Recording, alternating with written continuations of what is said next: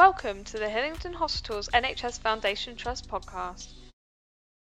Welcome to the Wellbeing and Disability Network podcast. I'm Lucy Wills, and today we're focusing on how we support disabled people, disabled staff, when they're working at Hillingdon Hospitals.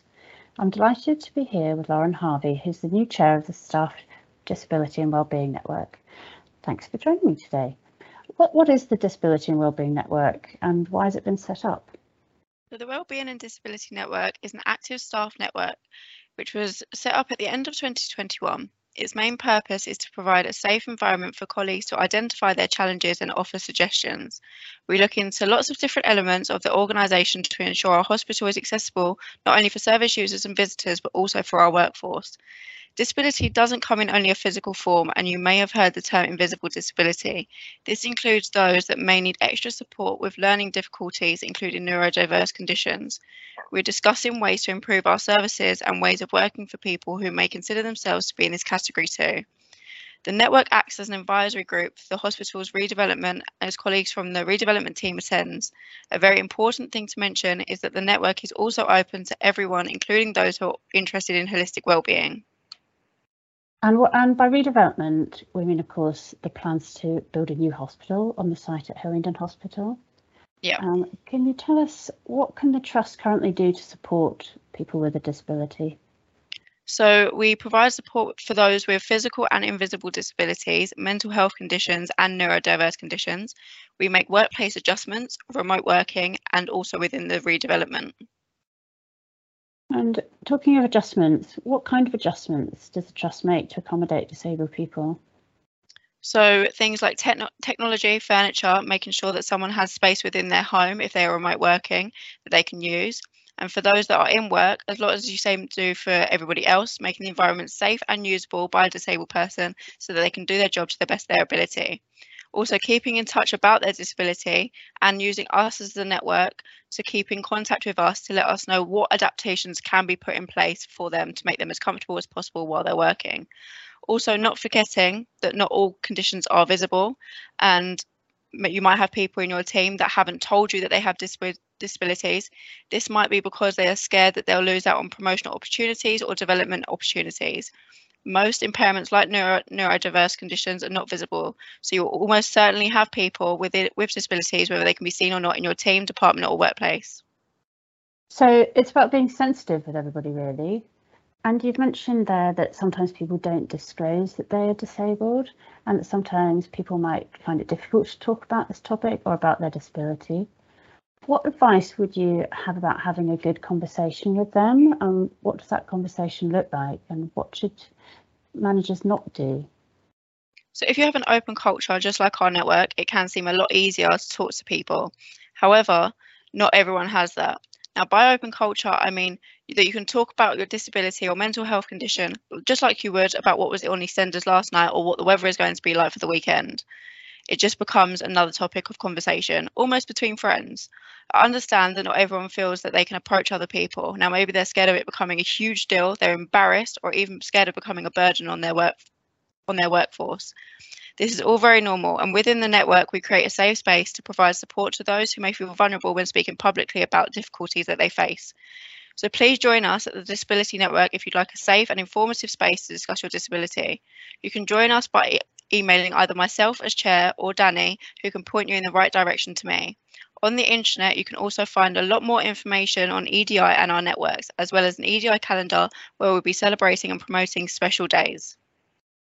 And it is important to say that everybody is welcome at the support network. Can you tell us more about yourself and about your role in the network? So I'm the new chair of the network. I have a lot of experience within advisory roles as I am a Young Women's Trust Advisory Board panel member.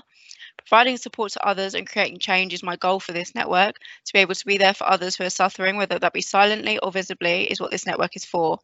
To start with, we will be discussing a topic that is so very dear to my life, World Scleroderma Day, which is on the 29th of June.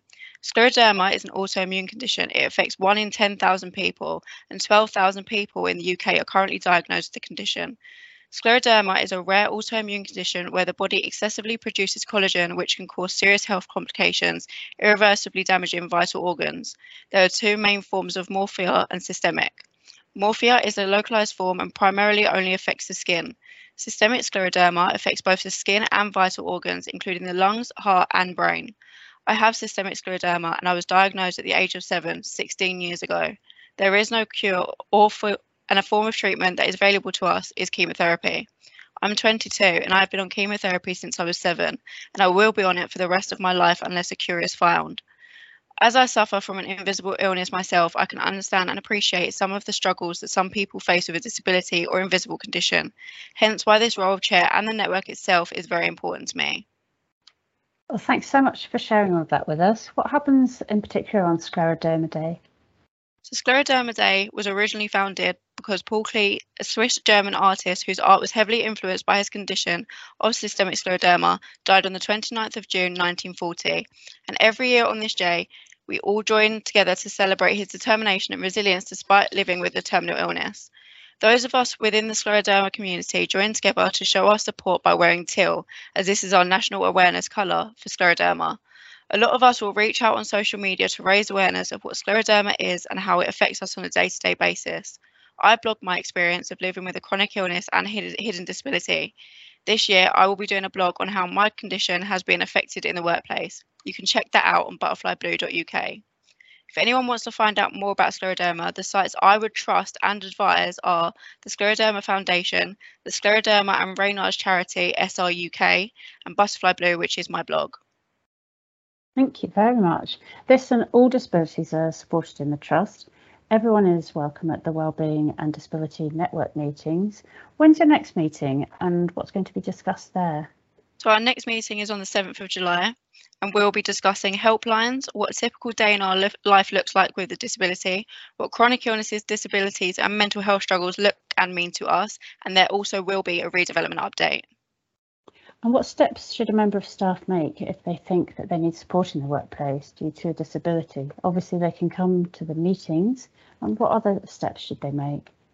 Contact us at the Disability and Wellbeing Network. We can help you by pointing you in the right direction of the necessary departments. Ultimately, though, we would advise that you speak to your line manager. However, we understand how daunting that process may seem, and we will provide support in any way that you think may help, whether that be prepping you with prompts and notes to support you in speaking with your line managers, or I can sit in on your meeting when discussing your needs regarding your disabilities or learning difficulties and so forth. Well, thanks so much for joining me today and for telling me your story and for Thank you for having me. Sharing everything and and what a great network to have a disability and wellness network. If any member of staff wants to find out more, contact you and your, your details are on the staff intranet and all the details about the disability and wellbeing network. So that's it for today's episode. Thank you for listening.